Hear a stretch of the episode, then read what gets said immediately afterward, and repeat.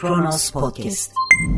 Bazen içinden geçtiğiniz olaylar yaşadığınız heyecan nedeniyle kayda değer bulunmayabilir ya da içinden geçiyor olmanın verdiği duygu yoğunluğuyla çok dikkat çekmeyebilir. Ama seneler sonra istatistiki veriler olarak değerlendirdiğinizde nasıl yaşanmış bu dönem diyebilirsiniz ya da ileride geçmişi hatırladığınızda ne günlerdi diyebilirsiniz. Bir de yaşadığı dönemi yapılan anketler üzerinden değerlendiren siyasiler var. Oy oranlarını değerlendiren X ihtimali olursa sonuç ne olur, Y ihtimali gerçekleşirse sonuç ne olur? Bu tür soruların cevapları üzerinde hassasiyetle duran ve atacağı adımları da bunlara göre belirleyen siyasiler var.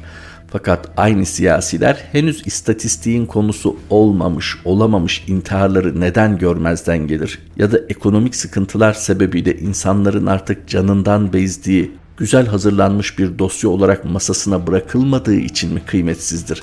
Gerçekten artık toplumun bir kesiminin canından geçtiği fark edilmiyor mu? Merhaba, 3 Mayıs 2021 Pazartesi günün tarihi ve Kronos Haber'de Kronos günden başlıyor sadece sosyal medya olmamalı toplumda bir kesimin ciddi sıkıntı çektiğinin konuşulduğu, tartışıldığı ve paylaşıldığı alan. Bu daha görünür olmalı çünkü toplumun bir kesimi ciddi ciddi karnını doyuramıyor, ciddi ciddi aç ve ciddi ciddi canından geçmiş durumda. Madem bazıları sadece anket çalışmalarını dikkat alıyor, sadece onların sonuçları üzerinden harekete geçiyor, aktaralım. Toplumun %27'si gıda barınma ihtiyaçlarını karşılayamıyor. Metropol Araştırma Şirketi'nin Türkiye'nin nabzı Nisan 2021 halkın gündemindeki konulardan seçilmiş ayın 5 rakamı raporu yayımlandı. Raporda vatandaşın gelir gider durumu da ele alındı. Gelirininizle ilgili durumu hangisi daha iyi açıklar diye sorulan ankette temel ihtiyaçlarımı karşılayamıyorum yanıtı verenlerin oranı %26,6 olurken sadece gıda, barınma gibi temel ihtiyaçlarımı karşılayabiliyorum yanıtını verenlerin oranı ise %53,6 oldu. Tüm ihtiyaçlarını kolaylıkla karşıladığını söyleyenlerin oranı ise %17,2'de kaldı. Tablo bu. Türkiye'deki her 100 insandan yaklaşık 27'si temel ihtiyaçlarını karşılayamıyor. Yani beslenme, barınma gibi temel ihtiyaçlarını karşılayamıyor. Bununla birlikte her 100 kişiden yaklaşık 54'ü yani toplumun yarısından fazlası beslenme ve barınma gibi temel ihtiyaçlarını karşılayabiliyor tüm ihtiyaçlarımı karşılayabiliyorum diyenlerin oranı ise %17,2. Burada meseleyi tabii ki yanlış ekonomi politikaları üzerinden, bir takım yanlış adımlar üzerinden yahut da işte konjonktürel olarak bir takım sorunlardan bahsetmek mümkün. Ama bu tabloyu temelde açıklayacak kavram vicdandır. Sizin ülkenizde insanlar artık açlık çekiyor, canından vazgeçecek duruma gelmiş ekonomik sıkıntılar nedeniyle fakat bakıyoruz özellikle iktidar partisi mensubu bazı isimler nerede o açlar deme ukalalığını gösterebiliyor kimin ihtiyacı varsa diyor bir AK Partili bana gönderin ben ihtiyaçlarını karşılayacağım. Böyle olmuyor hükümet etmek, yönetmek böyle olmuyor. Eğer üzerinize vazife ise tabii bunu yapın. Ama burada mesele sadece bu yükselen şikayetleri duyulmaz, bu şikayette bulunanları görülmez kılmaksa bu şekilde meydan okuyun. Rakamsal veriler ortada. Metropol Araştırma Şirketi'nin verileri bu şekilde. Siz de nasıl ki seçim öncesi ekipler oluşturuyorsunuz, herkese ulaşmaya çalışıyorsunuz. İşte bu dönemde de madem bu tür şikayetler artıyor, yine ekiplerinizi oluşturun kimmiş o ihtiyaç sahipleri gidin sahada görün. Hani şu an iktidar icraatının çok iyi olduğunu savunma adına bu tür sorunların abartıldığını söyleyenler var ya o halde neden patates soğan dağıtıyorsunuz? Patates soğan dağıtarak sadece üreticilerin elinde kalanı çıkarmasına yardımcı olmaya mı çalışıyorsunuz? Yoksa siz de insanların patates soğan alırken dahi zorlandığının farkında mısınız?'' iş dönüp dolaşıp aynı noktaya geliyor. Kaynaklar ortada. Bu kaynakları doğru kullanarak yoksulluğu ortadan kaldırmak mı yoksa sürdürülebilir bir yoksulluk üzerinden politika yürütmek mi? Muhalefetin bu intiharları iktidara rağmen görünür kılması gerekiyor. İntihar vakalarına dikkat çeken Davutoğlu, milletin sabrı tükeniyor. Gelecek Partisi Genel Başkanı Ahmet Davutoğlu 4 gün üst üste siftah yapmadığı için intihar eden esnaf ve ülkenin farklı yerlerinden gelen intihar haberlerini insan yüreğinin dayanmasının mümkün olmadığını belirterek iktidara seslendi. Artık yeter, milletin sabrı tükeniyor, çekildiğiniz fil dişi kulelerden çıkıp halkın halini anlayın dedi. Hepimiz ve başta iktidardakiler çok ciddi bir muhasebe yapmak zorundadır diyen Davutoğlu, bu süreçte akıl dışı ekonomi politikalarını terk edin ve dar kaynakları geçim sıkıntısı çeken esnafa, çiftçiye, işçiye ve geçim sıkıntısı çekene ayırın demiştik. Son olarak 18 günlük kapatma kararı alındığında da yine uyardık. Destek paketi açıklayın, esnafın kiralarını, faturalarını ödeyin dedik. 2 milyon aileye 1100 lira destek verileceği açıklandı. 1100 lirayla insanlar nasıl geçinecek? 2 milyon aileyi nasıl seçeceksiniz? Milli gelirin sadece %1,1'ini ayırdınız. Birçok aile 1000 liralık desteği alamadı dedi. Derhal tedbir paketi açıklayın. Bu tedbir paketinde yine 3-5 yandaşa peşkeş çekeceğiniz bir paket haline dönüştürmeyin. Milli gelirimizin makul bir miktarını doğrudan sosyal yardıma ihtiyaç duyan halka, esnafa, işsize, işçiye, çiftçiye ayırın ve derhal dağıtın. Mübarek Ramazan gününü cehenneme çevirmeyin. Ahmet Davutoğlu'nun ifadeleri bu şekilde. İşte bu intiharların görünür olması lazım. Siyasi bir hedef içinde değil, insanlık gereği. Hani hep neden şikayet ederiz? İnsan bir istatistiki veri değildir. Evet insan kaynaklı bir takım veriler istatistiğin konusu olabilir ama doğrudan insanı istatistiki bir veriye dönüştürmemek lazım. Siz işte bir günde 7 intihar dersiniz kayda geçer ama o bir günde 7 can gitmiştir ve o 7 canın irtibatlı olduğu 70 can yanmıştır. Onlar bir istatistiki veri değeri kazanmadan sizin için, sizin politikalarınızın değişmesi için bir anlam taşımayacak anlaşılan. Peki sevdiğiniz dilden konuşalım o halde. Metropol araştırdı. AKP'nin oy oranı %27'ye düştü. Metropol Araştırma Şirketi tarafından yapılan Nisan ayı Türkiye'nin nabzı araştırmasında bu pazar bir milletvekili seçimi olsa hangi siyasi partiye oy verirsiniz sorusunun cevabı belirlendi. Araştırmada AK Parti'nin oy oranındaki düşüş net bir şekilde ortaya konuldu. AK Parti'nin oy oranı %27,1 olarak belirlendi. AK Parti'nin iktidar ortağı MHP'nin oy oranı %8,7 oldu. Oylarında bir miktar yükselme gözlendi MHP'nin. Millet İttifakı'nın ortaklarından CHP'nin oy oranı %18,3, İyi Parti'nin oy oranı ise %10,7 olarak belirlendi. İki ittifak dışında kalan HDP'nin oy oranı %8,4 oldu. Deva Partisi kurulduktan sonra ilk kez Metropol tarafından yapılan kamuoyu araştırmasında %2,2 oy oranıyla yer aldı. Saadet Partisi'nin oy oranı ise %1,6 olarak belirlendi.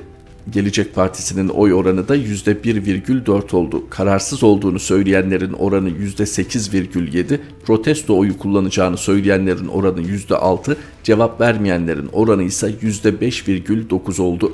24 Haziran 2018 tarihinde yapılan seçimde AK Parti'nin oy oranı %42,5, CHP'nin oy oranı %22,7, HDP'nin oy oranı %11,7, MHP'nin 11,1 ve İyi Parti'nin de %9,96 olmuştu. Burada protesto oyu kullanacak olan ve kararsız olan seçmenlerin tabii ayrıca belirtildiğinin altını çizelim ki düşüş daha anlaşılır olsun. Adalet ve Kalkınma Partisi %27,1 ama bununla birlikte CHP'nin oy oranı da %18,3 olarak görünüyor. 2023'ten önce bir erken seçim ya da baskın seçim söz konusu olursa seçime yakın daha farklı sonuçlar çıkacaktır elbette. Özellikle belirttiğimiz kararsız yahut protestoyu kullanacağını söyleyenlerin durumu daha da netleşecektir. Peki bu aşağı doğru gidiş neyi gösteriyor? Bir yerde artık toplumun siyasetten umudunu kestiğini söylemek için erken. Son kalemde siyasilere gerek iktidar gerek muhalefet kızanlar, onları eleştirenler seçim sandığına gitmekten geri durmadılar genelde Türkiye'de. Hani seçime katılma oranı genelde yüksek oldu. Özellikle de kutuplaşma dönemlerinde.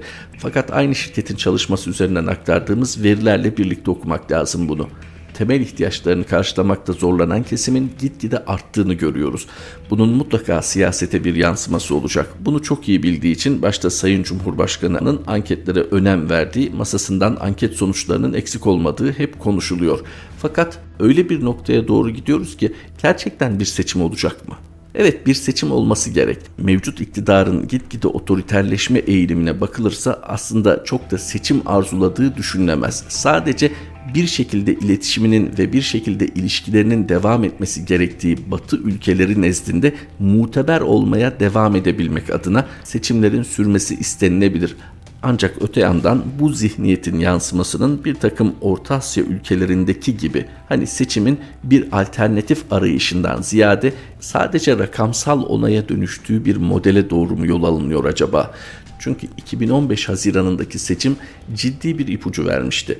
Yani Adalet ve Kalkınma Partisi'nin birinci olmakla birlikte tek başına hükümet kurabilecek çoğunluğu elde edememesi ardından bir takım görüşmelerin aslında anlaşmamak üzere kurgulandığı ve Kasım'da tekrar eden seçimlerle yine istenilen tablonun oluşturulduğu düşünülürse bu tür anketlerin gerçek samimi politikaların yönlendiricisi olmaktan ziyade bir takım planlara altyapı olabileceği sonucu ortaya çıkıyor.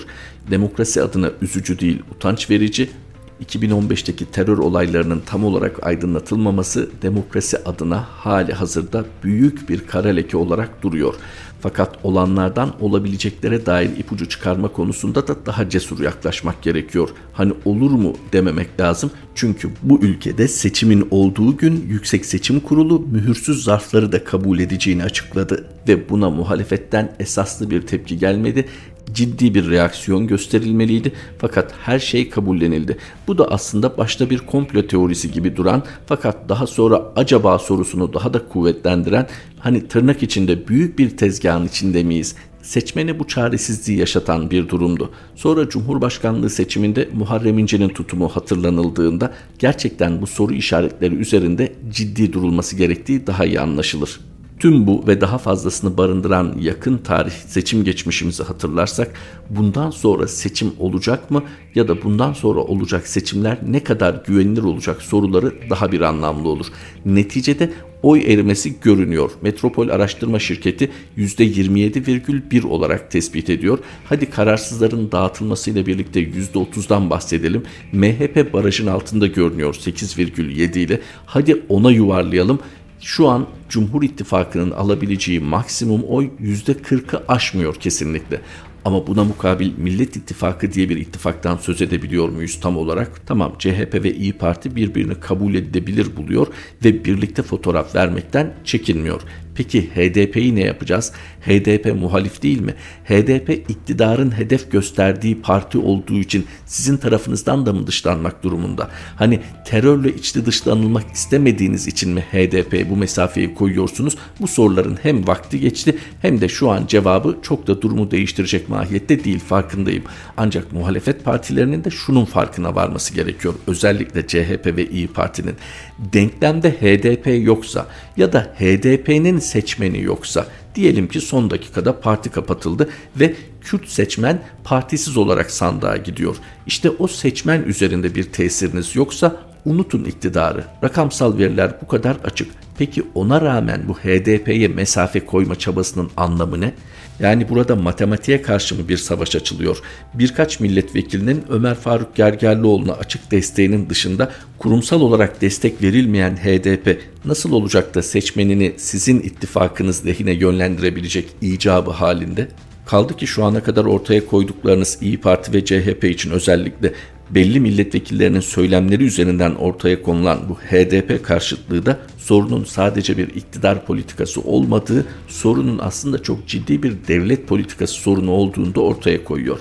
Velhasılı kelam anket sonuçları özellikle iktidarı sürdürmekte olan Cumhur İttifakı'nın rakamsal verilerini aşağı doğru gösterse de 2015 deneyimi ve bir takım sandık hünerleri hatta Yüksek Seçim Kurulu nezdinde bir takım masa başı hünerleri de düşünülürse 2014 30 Mart'ındaki yerel seçimleri de hatırlatmak lazım. Hani sabahın bir vaktinde Yüksek Seçim Kurulu'na giren siyasileri unutmamak lazım.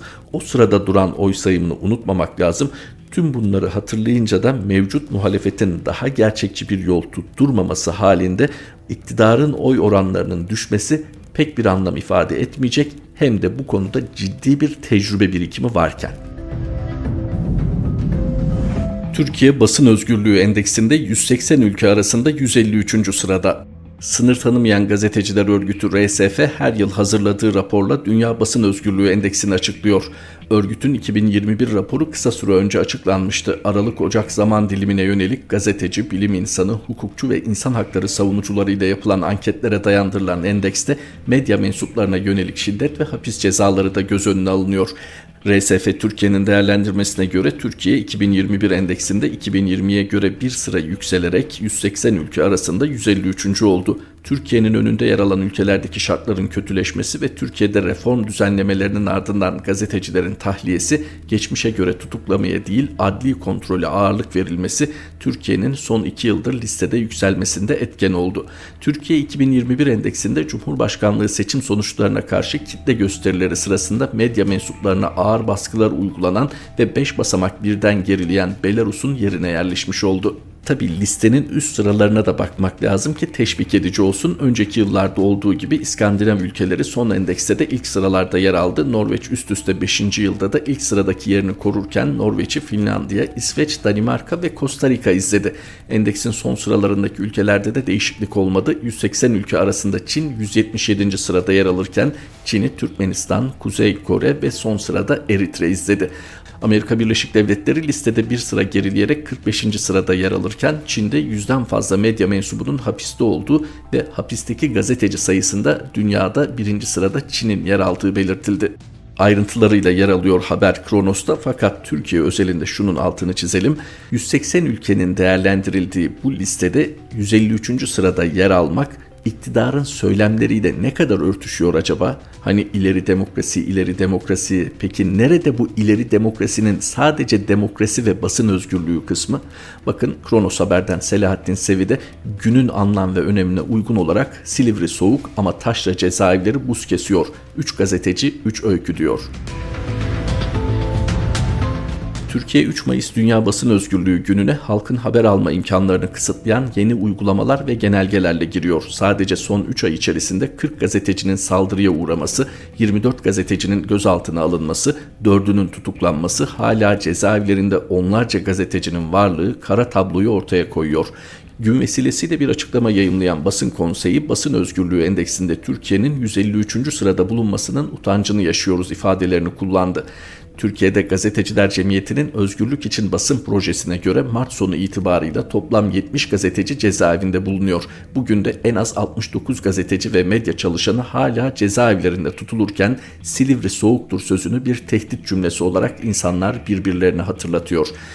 Selahattin Sevi'de her ne kadar Silivri cezaevi ünlü ünsüz gazeteciler, yazarlar ve düşünürlerle hatırlansa da taşra cezaevlerinde onlarca gazeteci bulunuyor diyerek üçünün öyküsünü ortaya koyuyor. Bu isimler Van Yüksek Güvenlikli Cezaevindeki Nedim Türfent, Kepsut Cezaevindeki Harun Çümen ve Akhisar Süleymanlı Cezaevindeki Zafer Özcan. Mesela Nedim Türfent tam 5 yıldır demir parmaklıklar ardında ve sokağa çıkma yasağı döneminde Yüksekova'daki asker polis işkencelerini haberleriyle belgeledi 8 yıl 9 ay hapis cezasına çarptırıldı. Neden? Örgüt üyeliği ve örgüt propagandasından. Yani bu haberleri yapmak örgüt üyeliğine delil sayıldı ve yakında şiir kitabı çıkacak Nedim Türfent'in. Nedim Türfent gibi Zafer Özcan da edebiyata tutunarak ayakta kalıyor cezaevinde. 2019 Mart'ından beri içeride ve cezaevinde romanlar yazıyor Türkiye'nin en yetkin ekonomi gazetecilerinden Zafer Özcan. Bir başka isim Harun Çümen, o da Zaman Gazetesi'nin sorumlu yazı işleri müdürüydü ve 2018 Mart'ından beri cezaevinde üstelik 40 kişiyle kalıyor 7 kişilik bir koğuşta. 3 Mayıs Dünya Basın Özgürlüğü Günü vesilesiyle bu üç ismin hikayesini paylaşıyor Selahattin Sevi Kronos Haber'de. Basın denildiğinde sadece bir meslek grubunun akla gelmesi çok yanlış. Çünkü basın kendi özgürlüğünden ziyade aslında toplumun ve yönetimin özgürlüğünü, idarenin özgürlükçülüğünü ortaya koyar. Çünkü basınla gerçeği öğrenir kamuoyu ve o gerçek üzerine bir kanaat geliştirir, siyasi tercihte bulunur doğrudan yönetimi etkileyecek adımlar atar. Basına bu çerçeveden bakılmadığı takdirde sadece siyasi otoriteyi kastetmiyorum. Basına basın mensupları da bu çerçeveden bakmadığı takdirde basın özgürlüğünden söz etmek mümkün olmayacak. Yani yapılan şey maaş ve belki kısmi şöhret karşılığı bir mesleğin icrası değil. Ciddi ciddi bir toplumun nefes alabilmesi için onu bilgilendirmek, onu bilinçlendirmek. Peki bu şartlarda şu soru çok anlamlı olmaz mı? 3 Mayıs Dünya Basın Özgürlüğü Günü nerelerde kutlanır? Sizce sadece haber yaptığı için, bakınız doğru yanlış değil, sadece haber yaptığı için. Çünkü doğru ve yanlışın cezalandırılacağı yerler belli. Ama sadece haber yaptığı için demir parmaklıklar ardına atılan gazetecilerin olduğu ülkelerde kutlanmasa gerek. Nerelerde kutlanır 3 Mayıs Dünya Basın Özgürlüğü Günü? Hep birlikte söyleyelim.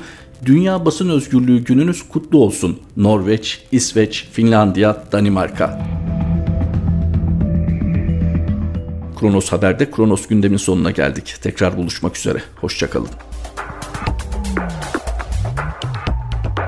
Kronos Podcast